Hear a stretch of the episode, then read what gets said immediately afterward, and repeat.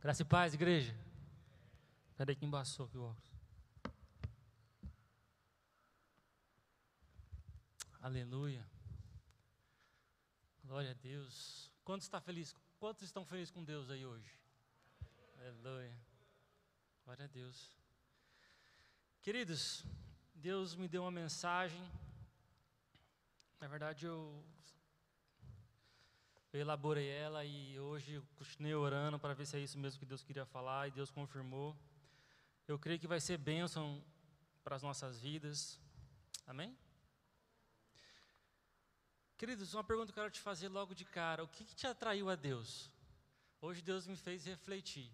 O que, que me levou a Deus? E aí eu fiquei pensando: Deus, não foi milagres, não foi sinais, não foi prodígios. Simplesmente, quando eu fui convidado, ali eu fui marcado na primeira vez que eu fui. E depois eu me adorava ficar na igreja. Para mim, verdadeiramente era a minha casa. E a mensagem que hoje Deus colocou no meu coração foi, foi mais ou menos isso. O que te atraiu a Deus? Foi os sinais? Foi os prodígios? Foi as maravilhas? Abra comigo em João, no capítulo 6, no versículo 26. João, capítulo 6, versículo 26. Aleluia.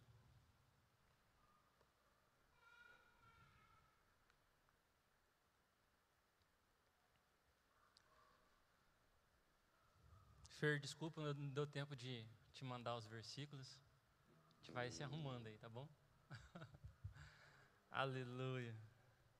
E diz assim: eu lhes digo a verdade. Vocês querem estar comigo não porque entenderam os sinais, mas porque eu lhes dei alimento. Só essa primeira parte. Amém? Pai, em nome de Jesus. Eu quero te agradecer mais uma vez pelo teu espírito que tem ministrado na minha vida esta mensagem, que eu possa, Pai, entregar aos teus filhos, a esta igreja, a partir daquilo que o Senhor ministrou no meu coração. Que nada venha ficar retido, tudo seja entregue. Em nome de Jesus. Amém. Queridos, o tema dessa minha mensagem é Entendendo os Sinais de Deus. Se você parar para pensar, Deus ministrou isso no meu coração, que todos os sinais que Ele fez, que Ele manifestou, foi para mostrar algo. E no decorrer da mensagem nós vamos entender o que, que Deus queria mostrar. Amém? Quando você está na rua, você vê aquelas placas, por mais que ela não fale, você entende que ela te traz alguma informação. Se você vê uma placa virando, você entende que aquela placa está te sinalizando: olha, aqui você pode virar, ou aqui você não pode virar. Quando você passa num semáforo, aquele sinal vermelho, amarelo e verde, ele não grita para você: pare, preste atenção ou siga.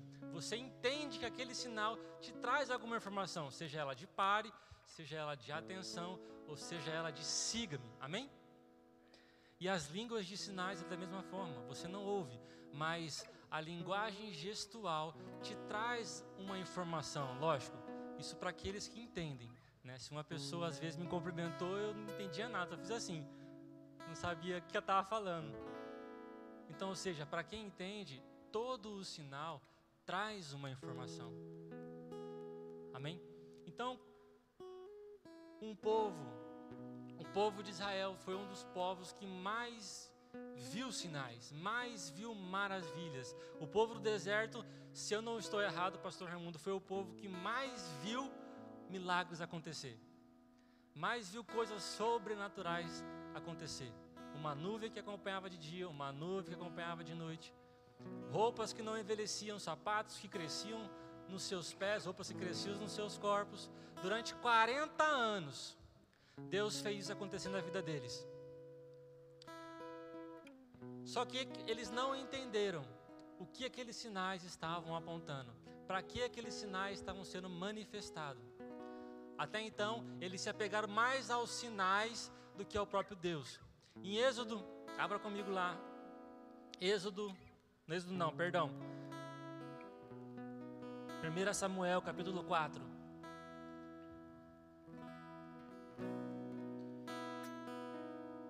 nós vamos ver um povo que simplesmente se ateve a Deus como um amuleto, como um trevo de quatro folhas, como pezinhos de coelho, do que simplesmente aquilo que ele é, aquilo que ele representa. Em 1 Samuel, no capítulo 4, nós vamos ver, a partir do verso 4, que o povo de Israel estava numa batalha contra os filisteus. E na primeira vez que eles se enfrentaram, 4 mil homens de Israel morreu. Então eles pensaram: peraí, vamos trazer a arca da aliança, vamos, tra vamos trazer Deus para o meio da guerra, porque nós temos, nós temos tudo aquilo que Ele faz, tudo aquilo que Ele pode fazer. O povo daquela época tinha se esquecido do que Deus representava. Você pode ver no, no, no, capítulo anterior, no 2 ou no 3, que até os sacerdotes, os filhos de Eli, estavam corrompidos. Eles assediavam pessoas, as pessoas, não, mulheres, na beira na, do templo, na, ali no tabernáculo. Eles, está, já, já, eles já estavam, já, como que eu posso dizer, é, desleixados com o ofício que Deus havia atribuído para eles. Você vai ver o povo reclamando e, e ele cobrando: Filho, vocês estão sendo maus, homens maus. Isso pode ser visto também quando Deus chama Samuel, fala assim: a palavra fala que Deus chamou Samuel antes que a lâmpada se apagasse. Ou seja, os filhos de Eli eram responsáveis em manter o óleo sempre na, na, nos candelabros para que as luzes não, viessem, não viessem se apagar. Ou seja, e os candelabros você sabe que representam o Espírito Santo. Ou seja, os sacerdotes per permitiram que a luz do Espírito Santo se apagasse, que o mover do Espírito Santo se acabasse. E o povo de Israel traz a arca da aliança para o meio da guerra achando que Deus podia fazer alguma coisa. Tendo Deus, bom, se essa arca estiver aqui, nós vamos vencer. Até aí dá tudo certo, mas acontece que o, até os filisteus entenderam que se a arca estivesse ali, eles também teriam medo. A palavra diz que quando eles ouviram gritos de júbilo no acampamento de Israel, eles temeram, porque eles sabiam que a arca da aliança havia chegado, e eles sabiam que o Deus de Israel havia assolado o Egito. Só que mesmo assim eles foram para a batalha. E a palavra diz que naquele dia 3 mil homens morreram. 30 mil homens morreram. Ou seja, o povo de Israel se apegou a Deus como se ele fosse um amuleto. Nada parecido com o que Moisés havia ensinado. Porque no livro de Êxodo, no capítulo 33, a palavra vai dizer que Deus estava injuriado com o povo ao ponto de ele falar assim: Olha, Moisés, vai na frente, eu não vou mais estar no meio desse povo. Eu cansei desse povo, povo rebelde, duro de coração, ô povo ruim. Mas eu mandarei um anjo e farei entrar na terra prometida. Eu darei a vocês o que vocês realmente querem, que é aquilo que eu faço, e não aquilo que eu sou. Moisés disse: Não, Senhor, se for para ir sem a tua presença, prefiro não ir. Porque Moisés já começou a entender que ter a presença de Deus, consequentemente, teria os feitos de Deus. Diferente do povo de Israel que queria ter os feitos de Deus e renegar a presença de Deus. O que ele representava, o que ele é. E aí Deus começou a ministrar no meu coração e comecei a me lembrar do que me atraiu a Deus. E o que me fez permanecer em Deus. Quando Jesus veio fazer aquilo que ele foi chamado para fazer, ele falou assim: Olha, farei vocês pescadores de homens. E os sinais, e os prodígios, e as maravilhas, eu entendo, e o que, que o Espírito Santo ministrou no meu coração foi nada mais, nada menos que uma isca para atrair as multidões.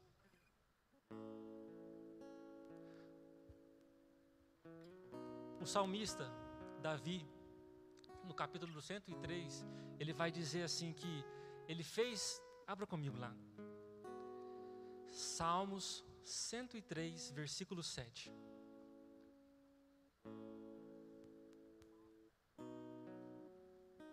Aleluias. Davi disse assim: Manifestou os seus caminhos a Moisés e, aos, e os seus feitos aos filhos de Israel. Enquanto Moisés recebia compreensão do caminho, o povo se mantinha ou só colhia os feitos de Deus. Ou seja, o povo não aprendeu nada com seu líder. Foi por isso que parou ali no deserto. Em Hebreus, no capítulo 3, no versículo 7 ao 10, diz assim: Assim, pois, como diz o Espírito Santo, hoje, se ouvirdes a sua voz, não endureçais o vosso coração, como na provocação, no dia da tentação no deserto, onde os vossos pais me tentaram, pondo-me à prova, viram as minhas obras por quarenta anos. Por isso me indignei contra essa geração e disse: Estes sempre erram no coração, eles também não conheceram os meus caminhos. Ou seja, viram as minhas obras, mas não conheceram os meus caminhos. Povo que se ateve àquilo que Deus faz e não aquilo que Deus é. Tudo aquilo que Deus é, queridos, se eu me apego àquilo que Deus é, aquilo que Deus verdadeiramente é, eu adorar pelo que Ele é, eu terei na minha vida aquilo que Ele pode fazer. Constantemente. Constantemente. Se eu adorá-lo, se eu buscá-lo por aquilo que Ele é. Eu não estou falando quando você não era cristão e você veio atrás de uma cura, recebeu a cura. Deus fez o um milagre. Ali começava Deus te mostrar o caminho. Era simplesmente uma isca. Amém? Perceba que os milagres foram feitos para mostrar o caminho. Em Lucas, no capítulo 17, do versículo 11 ao 19, a palavra vai nos trazer uma, uma mensagem, uma, vai nos dizer acerca de dez leprosos. Dez leprosos. Quando Jesus está passando, a palavra diz, diz assim: Senhor, Jesus, tenha misericórdia de mim. E Jesus fala assim: Olha, vai, apresenta-se ao sacerdote. Olhe para não ficar só nas minhas palavras. De caminho para Jerusalém, passava Jesus pelo meio de Samaria e da Galiléia. Ao entrar numa aldeia, saíram ao encontro dez leprosos, que ficaram longe e lhe gritaram, dizendo: Jesus, mestre, compadece-te de, no, compadece de nós. Aos vê-los, disse-lhe Jesus: Ide, mostrai aos sacerdotes. Aconteceu que indo, eles foram purificados. Um dos dez, vendo que fora curado, voltou dando glória a Deus em alta voz e prostrou-se com o rosto em terra aos pés de Jesus, agradecendo-lhe. E este era samaritano. Então Jesus lhe perguntou: Não era dez os que foram curados? Onde estão os nove? Não houve porventura quem voltasse para dar glória a Deus, senão este estrangeiro? E disse-lhe: Levanta-te, vai, a tua fé te salvou. Todos os dez foram curados, mas somente um entendeu que havia um caminho a ser seguido. Jesus vem falar assim: Eu sou o caminho, a verdade e a vida. Então, todos os sinais e prodígios que Deus fez lá no deserto era para mostrar o caminho, era para mostrar Jesus. Mas teve um povo que simplesmente ficou cativo àquilo que Deus pode fazer. E o que Deus trouxe no meu coração essa noite é realmente isso: que nós não viemos ficar cativos somente aquilo que Deus pode fazer. Quando eu preciso de água, eu venho para Deus. Quando eu estou necessitado de água, eu venho para Deus. Quando eu acho que vai acontecer algo, eu venho para Deus. Quando eu, quando eu sonho, planejo algo, eu venho para Deus recebo essas coisas e acabou Deus. Deus é o meu amuleto. Deus é meu minha moedinha da sorte. Entenda, queridos, que os discípulos de Satanás não seguem porque ele é alguma coisa, até porque ele não é nada, mas o seguem porque fazem pactos com ele para receber algo em troca. Se você é discípulo de Cristo, você tem que acompanhá-lo pelo que ele é, porque ele representa. Se ele já fez um milagre na sua vida, já manifestou um sinal, aí é um compromisso a mais que Deus estabeleceu sobre a sua vida, porque você é um caminho ambulante. Ou seja, Deus fez um sinal, fez um milagre na sua vida, você é um sinal que vai mostrar para as pessoas. As pessoas vão te ver o sinal que Deus fez na sua vida. Nós não devemos nos apegar simplesmente àquilo que Deus faz, sim aquilo que Deus é. Eu sei que todo mundo aqui já presenciou um milagre, talvez não de forma igual no deserto, mas Deus já te curou de alguma coisa, já realizou algum sonho, um pedido, já te trouxe, já realizou um o seu casamento, os seus filhos, alguma coisa Deus já fez. E eu vejo que quanto mais eu me aproximo dele, assim que eu recebi o um milagre e eu tenho ações correspondentes, os milagres continuam acontecendo. Não fique simplesmente igual o povo do deserto, porque eles pereceram. Eles não entraram no descanso do Senhor. Eles não conheceram o caminho. E é por isso que eles pereceram no deserto, não entraram no descanso. Sinais vão acontecer. Quer dizer então, Marcelo, que eu não posso mais pedir um milagre? Muito pelo contrário. Se você clamar a Deus, Deus vai te responder. Deus tem prazer em fazer milagres. Só que assim como o povo do deserto, ele praticamente se injuriou de um povo que só queria venha a nós, venha a nós. Deus, estou com fome, quero carne. Deus mandou carne. Deus, estou com sede. Deus mandou água. Na hora que Deus queria uma adoração genuína, o povo simplesmente fez um bezerro de ouro e começou a adorar um bezerro de ouro. Não estou aqui querendo dizer que você como que você deve chegar a Deus. Mas que você tenha isso no seu coração, de não ficar simplesmente só, vamos dizer assim, sugando de Deus. Só venho para Deus quando eu quero. Só busco a Deus quando eu preciso de algo. Quando o calo aperta, Deus está apertado o sapato. Esteja buscando a Deus, que consequentemente você terá tudo aquilo que Deus pode te dar. Jesus, por onde ele passou, ele fez milagres. E aí eu começo a entender que os sinais é só a ponta do iceberg. Todos os sinais, todas as maravilhas, era para de fato mostrar para onde é, verdadeiramente a pessoa deveria ir. O leproso entendeu, conheceu o caminho e foi salvo. Teve a vida eterna. Os outros dez foram curados, mas só isso. Eu não sei se lá na frente eles voltaram, reconheceram. Mas de fato foi que somente um voltou e conheceu verdadeiramente, que, a, percebeu que havia um caminho a ser seguido. Aleluia. Que nós aprendemos, que venhamos a aprender aquilo que Moisés entendeu lá atrás.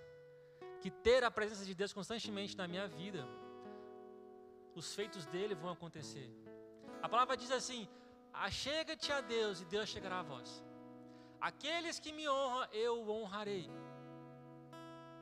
Buscar-me-eis e me achareis, quando buscar de todo o coração.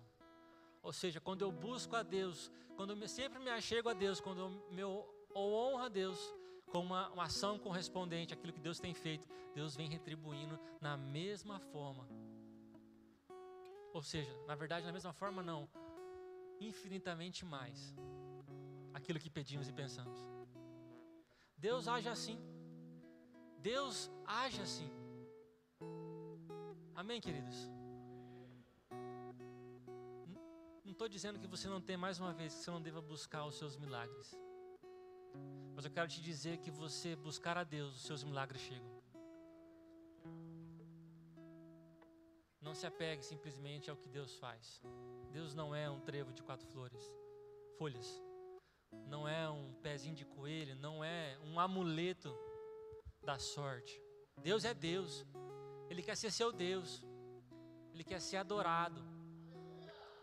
Conforme ele for adorado, ele vai se manifestar na sua vida grandemente. Aleluias. Para concluir, você o busque, que você o adore, não por aquilo que ele faz, e sim por aquilo que ele é, por aquilo que ele representa, por tudo aquilo que ele já fez. Quando eu, quando eu me lembrei, eu não vim a Deus por um milagre ou por, por, por algo que Deus fez na minha família. Eu, eu simplesmente fui atraído. Mas existem pessoas que veio por causa de um milagre e permaneceu por aquilo que Deus é. Deus não é delivery. Deus não é uma pizzaria que você, Deus me manda tal isso. Deus é tão bom que às vezes ele até manda. Mas com o intuito de você entender o caminho. Amém?